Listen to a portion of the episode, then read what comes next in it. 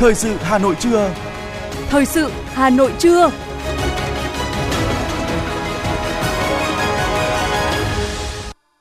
Quang Minh và Thu Minh xin kính chào quý vị và các bạn. Bây giờ là chương trình thời sự của Đài Phát thanh và Truyền hình Hà Nội, phát trực tiếp trên sóng phát thanh. Hôm nay thứ bảy, ngày mùng 4 tháng 2 năm 2023, chương trình có những nội dung chính sau đây. Lãnh đạo Đảng, Nhà nước dự lễ công bố và trao giải báo chí toàn quốc về xây dựng Đảng. Phó Bí thư Thành ủy Nguyễn Văn Phong dự lễ hội tế khai sắc, rước khai xuân, khai ấn Lý Triều Đại Vương, trấn Tây Thượng Đẳng tại đền Voi Phục. Hà Nội ban hành nghị quyết số 18 về chuyển đổi số xây dựng thành phố Hà Nội thông minh đến năm 2025, định hướng đến năm 2030. Hà Nội yêu cầu triển khai đồng bộ khám bảo hiểm y tế bằng căn cước công dân gắn chip. Chuyển sang những thông tin quốc tế, Mỹ, Hàn Quốc tập trận không quân chung trên biển Hoàng Hải. Liên minh châu Âu EU nhóm các nước công nghiệp phát triển G7 và Australia thống nhất mức giá trần đối với dầu mỏ Nga kể từ ngày mai mùng 5 tháng 2. Và sau đây là nội dung chi tiết. Thưa quý vị và các bạn, tối qua tại Nhà hát lớn Hà Nội đã diễn ra lễ công bố và trao giải báo chí toàn quốc về xây dựng Đảng mang tên Búa Liềm Vàng lần thứ 7 năm 2022.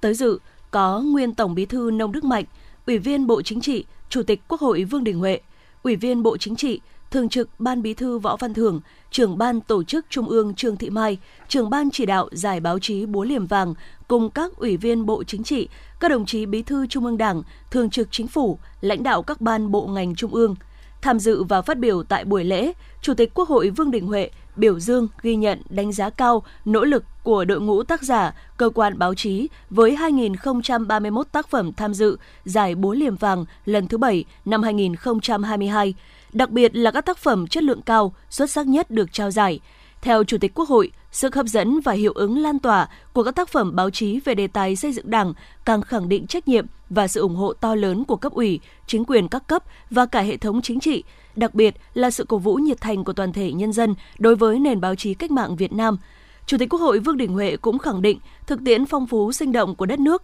và những kết quả quan trọng trong công tác xây dựng chỉnh đốn đảng thời gian qua đã trở thành chất liệu quý, khơi nguồn cảm hứng lớn lao để những người làm báo sáng tạo nên những tác phẩm có chất lượng về đề tài xây dựng đảng, mang đến cho giải Bốn Liềm Vàng lần thứ bảy một mùa bội thu. Theo công bố năm 2022, từ hơn 2.000 tác phẩm tham dự, Hội đồng Trung khảo đã lựa chọn ra các tác phẩm xuất sắc nhất để trao giải. Trong đó có 6 giải A, 12 giải B, 18 giải C, 30 giải khuyến khích và 8 giải chuyên đề. Ban tổ chức cũng đã trao khen thưởng 15 cơ quan báo chí, ban tuyên giáo, ban tổ chức cấp ủy có thành tích xuất sắc, đóng góp vào thành công của giải, trao thưởng 3 nhân vật tiêu biểu trong tác phẩm báo chí đoạt giải – Nhân dịp này, trưởng ban tổ chức Trung ương Trương Thị Mai, trưởng ban chỉ đạo giải báo chí Búa Liềm Vàng đã phát động giải báo chí toàn quốc về xây dựng Đảng lần thứ 8 năm 2023.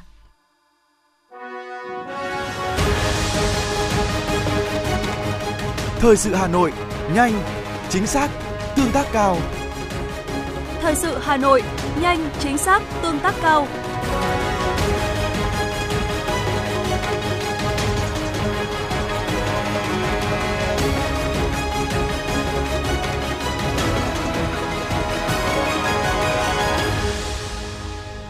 Xin được chuyển sang những thông tin quan trọng khác diễn ra trên địa bàn thành phố. Thưa quý vị,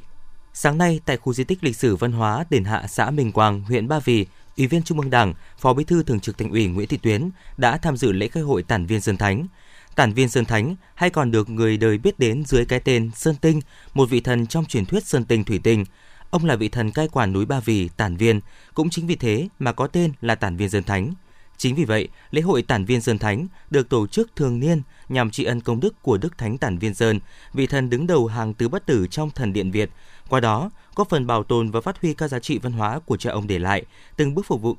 phục dựng và có chọn lọc các nghi thức lễ hội truyền thống đáp ứng nhu cầu văn hóa tín ngưỡng của nhân dân địa phương và phát triển kinh tế xã hội của huyện Ba Vì.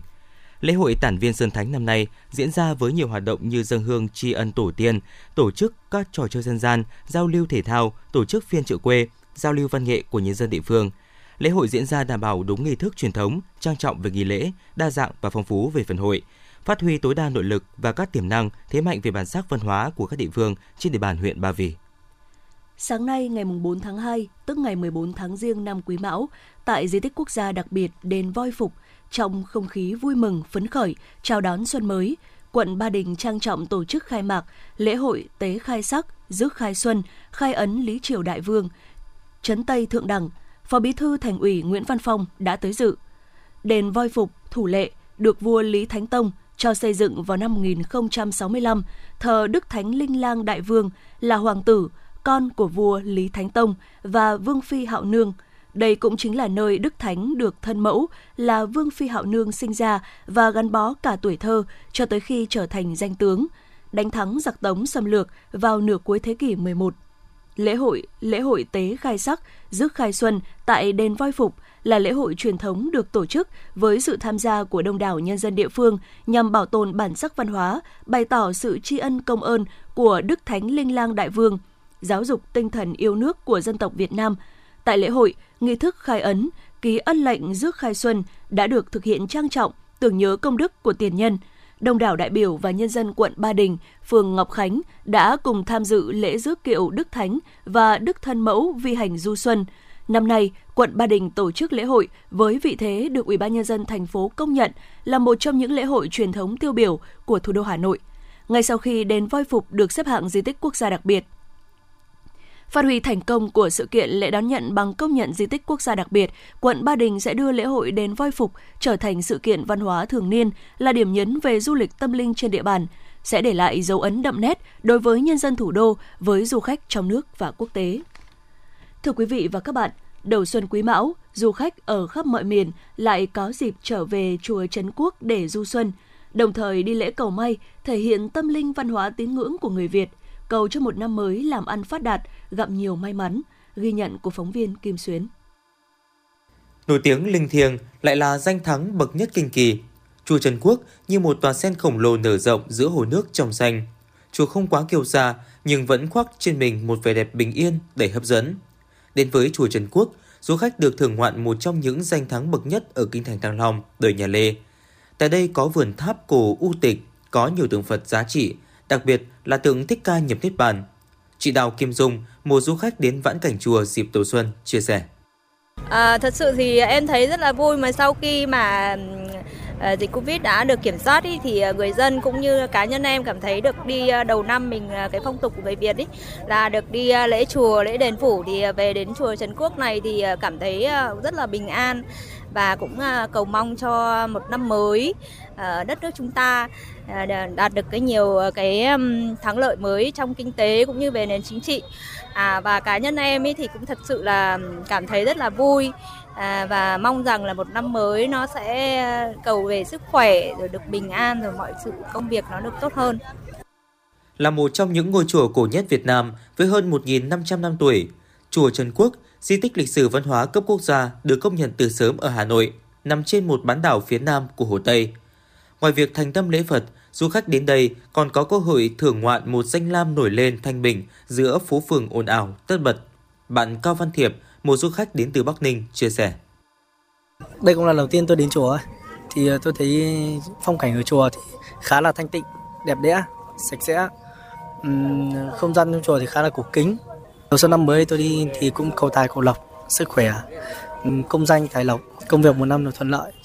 Giữa những ngày xuân đầu năm mới, trong không gian hoài niệm cùng vườn tháp nhấp nhô cao thấp, nhỏ to lời vang vọng giữa hư vô, nghe rõ tiếng ngọn cây đang phập phồng hơi thở dưới trần tháp đầy hơi ẩm sương hồ. Nghe lao sao trong gió, tiếng mõ cầu kinh đang vang lên trong chùa. Ra phía trước sân chùa, thả tầm nhìn vào mênh mông sóng biếc, đứng dưới gốc bồ đề che chở, mỗi người chúng ta đều cảm thấy một không gian tĩnh mịch và thơ mộng giữa lòng phố xá tấp nập đông vui, được thả hồn vào không gian ngôi chùa để quên đi những phiền toái, yêu tư phiền muộn giữa cuộc sống thường ngày. Bà Trần Thị Tú Hường, một du khách đến từ quận Cầu Giấy, chia sẻ. Đi chùa là để cho mình được thanh thản cái tâm của mình, mà hai nữa là cũng để cho mọi người được hướng đến cái à, thiện rồi lại trách nhiệm với con người với con người với nhau với lại môi trường. Nói chung là mình cảm thấy đều là cái thanh thản dễ chịu. Trong tiềm thức của nhiều thế hệ người Hà Nội, chùa Trần Quốc là một trong những ngôi chùa linh thiêng bậc nhất ở chốn Kinh Kỳ. Vì vậy, đến chùa Trần Quốc lễ Phật là việc không thể thiếu trong ngày đầu năm mới đối với nhiều người, nhiều gia đình. Ngoài dân hương lễ Phật cầu an, ta còn có dịp hiểu thêm về lịch sử dân tộc, thêm tự hào về một danh thắng đặc biệt của thủ đô, của đất nước là một trải nghiệm thú vị của du khách để được tìm hiểu về tín ngưỡng tâm linh của người Việt, khám phá nét độc đáo của ngôi chùa trên mảnh đất Thăng Long, Hà Nội ngàn năm văn hiến.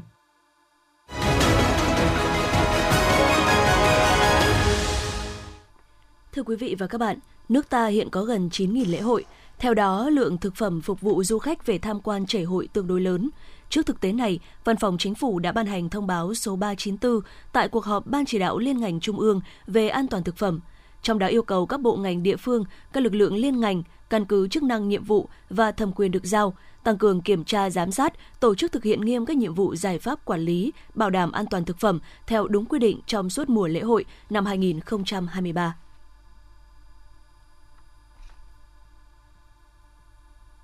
Hội gióng tại khu di tích quốc gia đặc biệt Đền Sóc là một trong những lễ hội lớn nhất của Hà Nội và cả nước, đã được tổ chức UNESCO công nhận là di sản văn hóa phi vật thể đại diện của nhân loại vào năm 2010.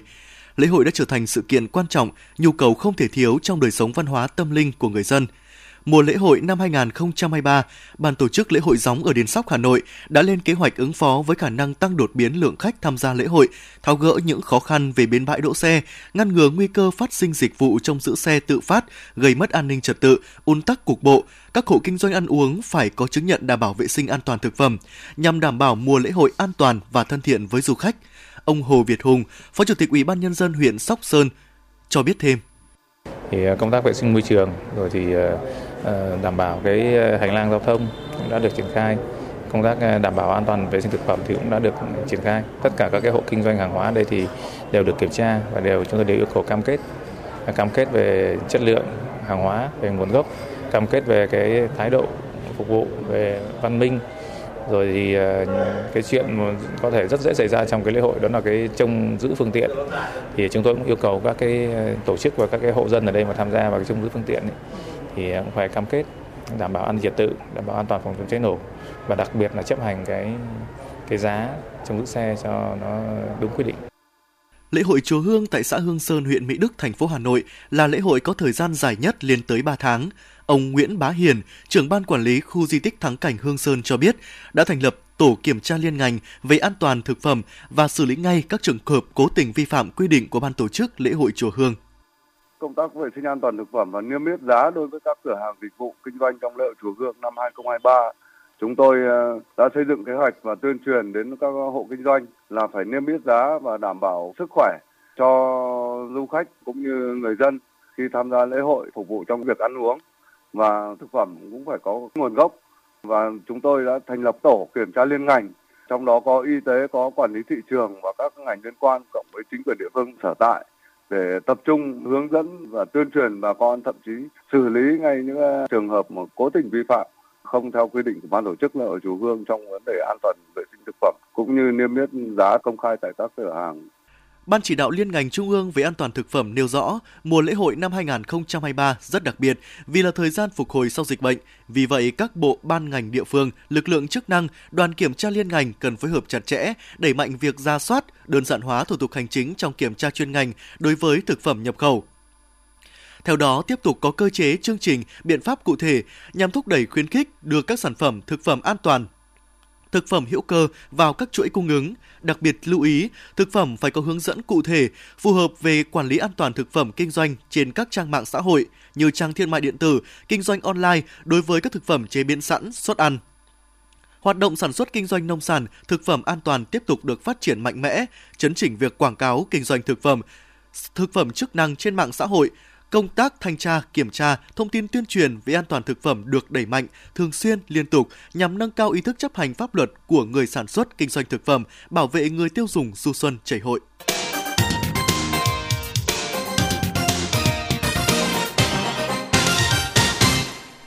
Chuyển sang những thông tin quan trọng khác. Thưa quý vị, Thành ủy Hà Nội đã ban hành nghị quyết số 18 về chuyển đổi số, xây dựng thành phố Hà Nội thông minh đến năm 2025, định hướng đến năm 2030. Cụ thể, đến năm 2030, xây dựng thủ đô Hà Nội cơ bản trở thành thành phố thông minh, hiện đại, từng bước kết nối với mạng lưới đô thị thông minh trong khu vực và thế giới, hình thành nền tảng dữ liệu cho các ngành kinh tế trọng điểm dựa trên dữ liệu của cơ quan nhà nước, phát triển các dịch vụ sáng tạo dựa trên dữ liệu phục vụ người dân, doanh nghiệp, khai thác dữ liệu như một tài nguyên mới để phát triển kinh tế, xã hội. Đối với từng lĩnh vực, Hà Nội xây dựng hạ tầng công nghệ thông tin, hạ tầng số hiện đại, an toàn, đáp ứng các nhiệm vụ về chuyển đổi số, xây dựng thành phố thông minh, phân đấu 100% thủ tục hành chính có đủ điều kiện được cung cấp dịch vụ công trực tuyến toàn trình trên nhiều phương tiện hiện đại. Hoàn thành từ 90% trở lên các cơ sở dữ liệu chuyên ngành, chia sẻ dữ liệu cung cấp dịch vụ công, hình thành hệ sinh thái chính quyền số. Tỷ trọng kinh tế số trong tổng sản phẩm trên địa bàn khoảng 30%, phủ mạng Internet băng rộng cáp quang tới 90% hộ gia đình. Tỷ lệ dân số trưởng thành tại đô thị có tài khoản thanh toán điện tử trên 50%.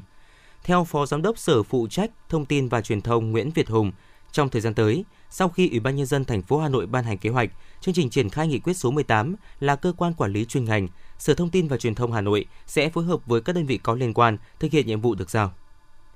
Hóa đơn điện tử kết nối máy tính tiền sẽ mang lại lợi ích kép cho cả cơ quan thuế và người nộp thuế, giúp cơ quan thuế quản lý minh bạch, tránh kê khai gian dối, chống thất thu thuế. Đây là quan điểm chung tại buổi họp giữa Bộ Tài chính và các cơ quan bộ ngành về triển khai giải pháp hóa đơn điện tử khởi tạo từ máy tính tiền diễn ra chiều qua. Tại buổi họp, đại diện các bộ ngành đều cho rằng việc triển khai hóa đơn điện tử khởi tạo từ máy tính tiền là một nội dung mới và không dễ để triển khai. Tuy nhiên, đây là xu hướng chung của thế giới, do vậy cần phối hợp để quản lý thuế được minh bạch, chống thất thu. Bộ Tài chính sẽ lựa chọn 3 đơn vị để phân đấu 100% kết nối máy tính tiền, khởi tạo hóa đơn điện tử vào cơ sở dữ liệu của cơ quan thuế là thành phố Hà Nội, thành phố Hải Phòng và thành phố Hồ Chí Minh. Việc áp dụng sẽ tập trung vào nhà hàng, khách sạn, siêu thị và kinh doanh vàng bạc.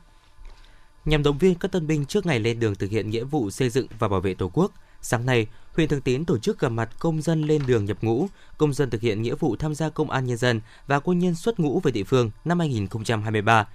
Phát huy truyền thống, thóc không thiếu một cân, quân không thiếu một người, công tác tuyển chọn gọi công dân nhập ngũ của huyện Thường Tín luôn được quan tâm thực hiện tốt. Mỗi thanh niên đều tự hào làm theo lời dạy của bác, đâu cần thanh niên có, việc gì khó có thanh niên. Ngày 6 tháng 2 tới, huyện Thường Tín sẽ có 155 thanh niên lên đường thực hiện nghĩa vụ quân sự và 32 thanh niên tham gia thực hiện nghĩa vụ công an nhân dân. Tất cả đều bảo đảm các điều kiện về tiêu chuẩn phẩm chất chính trị, trình độ văn hóa và sức khỏe. Nhiều đoàn viên thanh niên đã hoàn thành lớp bồi dưỡng cảm tình Đảng trước khi nhập ngũ.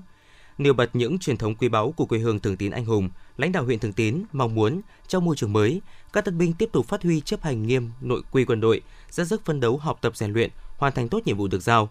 Xúc động khi được nhận những phần quà ý nghĩa trước ngày lên đường tổng quân, các tân binh huyện Thường Tín quyết tâm hoàn thành xuất sắc nhiệm vụ bảo vệ Tổ quốc.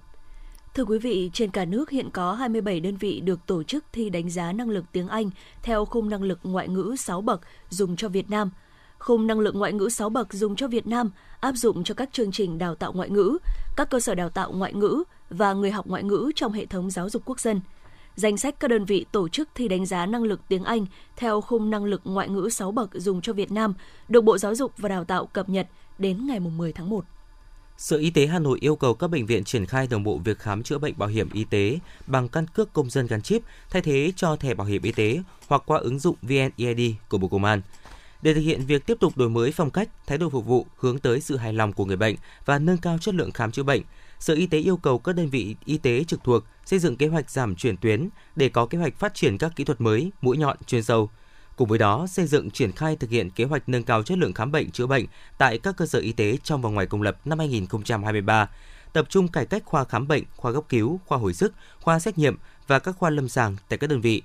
Sở Y tế lưu ý các bệnh viện phải cải cách thủ tục hành chính trong khám bệnh, chữa bệnh, triển khai đặt lệnh hẹn khám qua điện thoại, qua trang thông tin điện tử của bệnh viện hoặc các phần mềm kết nối với bệnh viện để giảm thời gian chờ đợi, tránh tình trạng quá tải bệnh viện, nâng cao đạo đức nghề nghiệp và tinh thần thái độ phục vụ người bệnh, đảm bảo sự hài lòng của người bệnh. Đặc biệt, tổ chức quản lý tốt việc khám chữa bệnh bảo hiểm y tế, thực hiện công khai, minh bạch, không để xảy ra tình trạng lạm dụng kỹ thuật và thuốc chữa bệnh, trục lợi quỹ bảo hiểm y tế, kiểm soát việc thực hiện các quy trình chuyên môn, kỹ thuật, chống lạm dụng thuốc, kỹ thuật, xét nghiệm trong quá trình khám chữa bệnh, đảm bảo quyền lợi của người bệnh và đảm bảo cân đối quỹ bảo hiểm y tế trên địa bàn. Ngoài ra, Sở Y tế Hà Nội cũng yêu cầu các bệnh viện triển khai đồng bộ việc khám chữa bệnh bảo hiểm y tế bằng căn cước công dân gắn chip thay thế cho thẻ bảo hiểm y tế hoặc qua ứng dụng VNEID của Bộ Công an, trang bị đầy đủ phương tiện kỹ thuật, đào tạo nhân lực cho việc thực hiện, tăng cường hướng dẫn cho người dân. Tin từ Bệnh viện Trung ương Quân đội 108, khoa tiết niệu trên của bệnh viện vừa tiếp nhận bệnh nhân nữ 49 tuổi ở Hà Nội vào viện với triệu chứng đái da máu kéo dài và đau vùng thắt lưng phải kéo dài hơn một tháng.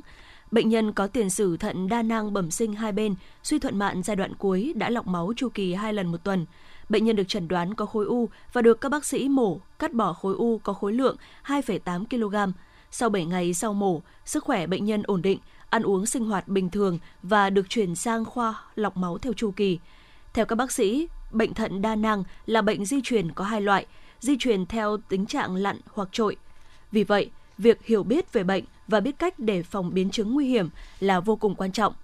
Bác sĩ Trần Đức Dũng, khoa tiết niệu trên Bệnh viện Trung ương Quân đội 108 khuyên cáo, đối với người bệnh bị thận đa năng nên khám sức khỏe thường xuyên theo hẹn của bác sĩ chuyên khoa thận để kiểm soát huyết áp, chế độ ăn ít muối, ít protein, uống đủ nước, uống thuốc kháng sinh khi có nhiễm khuẩn. Đặc biệt, cân nhắc ghép thận trong tương lai. Thưa quý vị và các bạn, đặc sản thời tiết trời nồm của miền Bắc đã chính thức quay trở lại. Ra đường thì gặp mưa gió, đường trơn, về nhà quần áo phơi vài ngày chiều thô và sàn nhà thì lúc nào cũng thấy ẩm ướt. Thực sự là rất khó chịu và đó cũng là cảm nhận của tôi cũng như nhiều người dân ở miền Bắc trong những ngày thời tiết như thế này. Phản ánh của phóng viên thời sự. Liên tục lau nhà bằng khăn khô,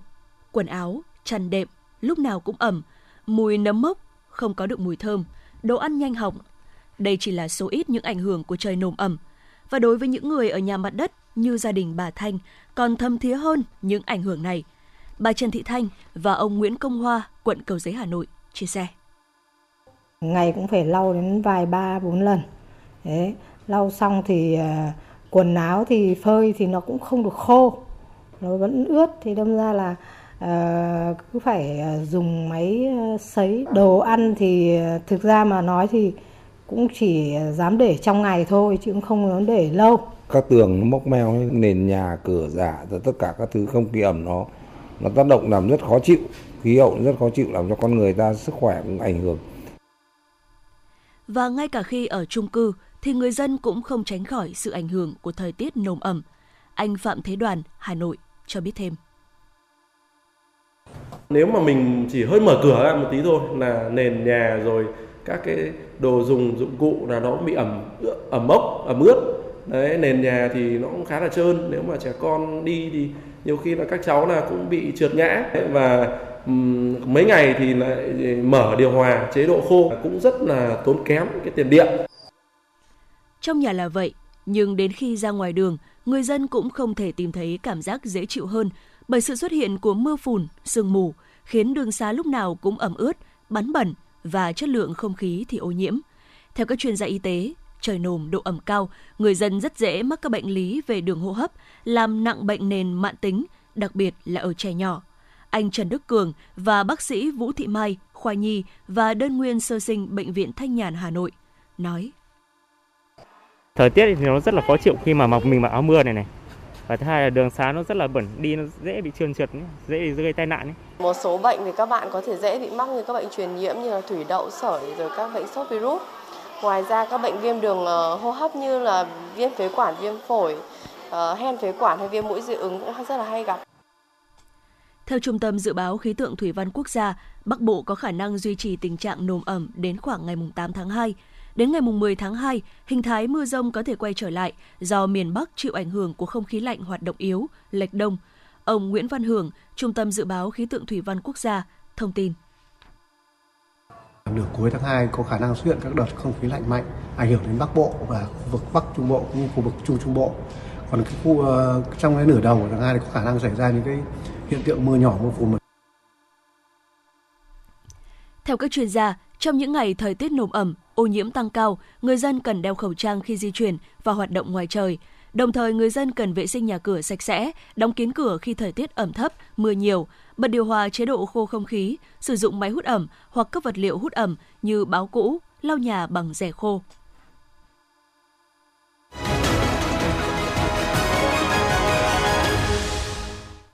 Quý thính giả đang nghe chương trình thời sự của Đài Phát thanh và Truyền hình Hà Nội đang được phát sóng trực tiếp trên sóng phát thanh. Xin được chuyển sang phần tin thế giới.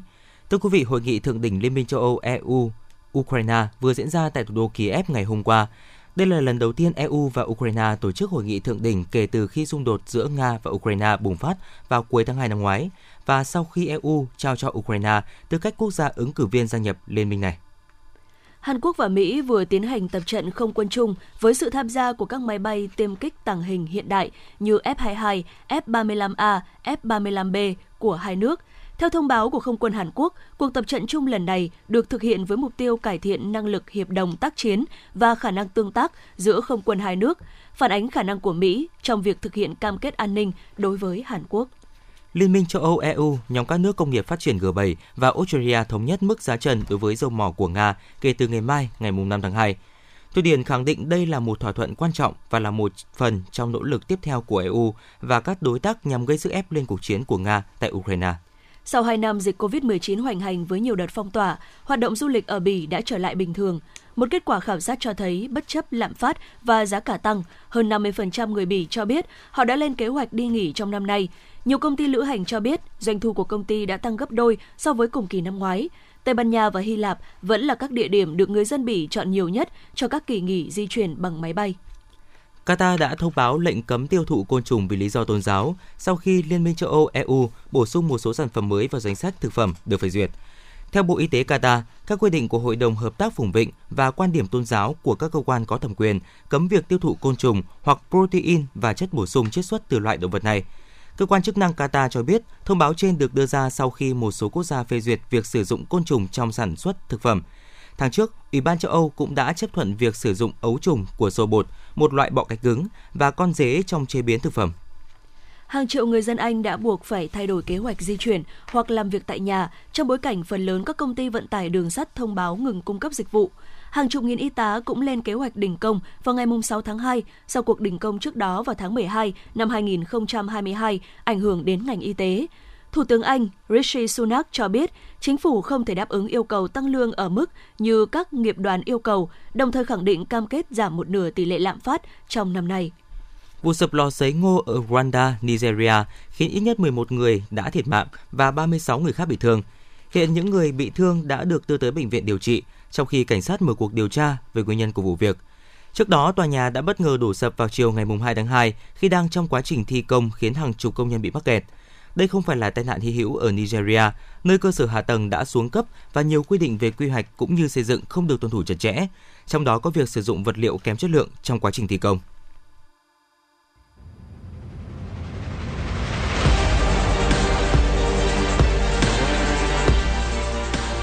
Bản tin thể thao. Bản tin thể thao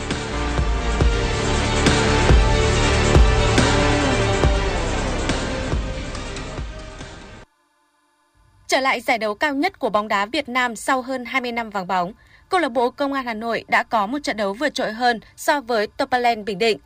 Đội chủ nhà đã có bàn thắng vươn lên dẫn trước với pha lập công của Gustavo sau một cú sút sệt vào góc xa khung thành của Đặng Văn Lâm. Trước khi hiệp 1 khép lại, đội chủ nhà còn được hưởng một quả penalty sau khi Văn Thanh bị phạm lỗi trong vòng cấm. John Clay đã không mắc sai lầm nào để ghi bàn nới rộng cách biệt cho đội chủ nhà. Hiệp 2 của trận đấu diễn ra tưng bừng cho câu lạc bộ Công an Hà Nội khi đội bóng này còn có thêm 3 bàn thắng nữa đều được ghi do công của ngoại binh Tosmau. Giành chiến thắng 5-0, Công an Hà Nội đã có màn chào sân cực kỳ ấn tượng tại giải đấu năm nay. Ở một diễn biến khác, câu lạc bộ Nam Định ra sân gặp thành phố Hồ Chí Minh với đội hình gồm nhiều ngôi sao. Không có quá nhiều những tình huống tấn công thực sự rõ nét được các cầu thủ tạo ra trong hiệp 1. Tưởng rằng trận đấu sẽ khép lại mà không có bất cứ bàn thắng nào được ghi, thì đúng ở phút bù giờ cuối cùng, thép xanh Nam Định được hưởng một quả phạt đền do pha lập công của Henrio da Silva. Thắng 1-0, câu lạc bộ Nam Định khởi đầu thuận lợi với 3 điểm. Với lợi thế sân nhà, Sông Lam Nghệ An có được thế chủ động hơn so với đội khách SHB Đà Nẵng. Phút thứ 44, tiền vệ trẻ Nam Hải đã đưa đội chủ nhà vươn lên dẫn trước. Tuy nhiên ngay sau đó, tiền đạo Hà Minh Tuấn, tân binh của SHB Đà Nẵng đã lập công để đưa trận đấu về thế cân bằng. Hiệp đầu thứ hai tiếp tục ghi nhận sự nỗ lực của đội chủ nhà, nhưng sự lăn xả của các hậu vệ SHB Đà Nẵng đã ngăn không cho đội chủ nhà giành trọn vẹn 3 điểm. Trung cuộc hai đội hòa 1-1. Ở trận đấu cùng ngày, câu lạc bộ Khánh Hòa tiếp đội khách Đông Á Thanh Hóa. Đội chủ nhà nhập cuộc khá mạnh mẽ ở những phút đầu của trận đấu. Trong khi đó, đội khách Đông Á Thanh Hóa cho thấy sự bản lĩnh với hai bàn thắng dẫn trước, được ghi do công của Bruno và Lâm Ti Phong. Sau những nỗ lực tấn công, Khánh Hòa FC cũng đã có bàn rút ngắn tỷ số 1-2, được ghi do công của ngoại binh Douglas và đành chấp nhận thất bại trong trận đấu đầu tiên của mùa giải. Dự báo thời tiết khu vực Hà Nội chiều và tối ngày 4 tháng 2 năm 2023, trung tâm thành phố Hà Nội có mưa nhỏ, mưa phùn và sương mù, nhiệt độ từ 22 đến nhiệt độ từ 21 đến 22 độ. Quý vị và các bạn vừa nghe chương trình thời sự của Đài Phát thanh và Truyền hình Hà Nội. Chỉ đạo nội dung Nguyễn Kim Khiêm, chỉ đạo sản xuất Nguyễn Tiến Dũng, tổ chức sản xuất Quang Hưng. Chương trình do biên tập viên Nguyễn Hằng, phát thanh viên Quang Minh Thu Minh và kỹ thuật viên Duy Anh thực hiện. Thân mến chào tạm biệt.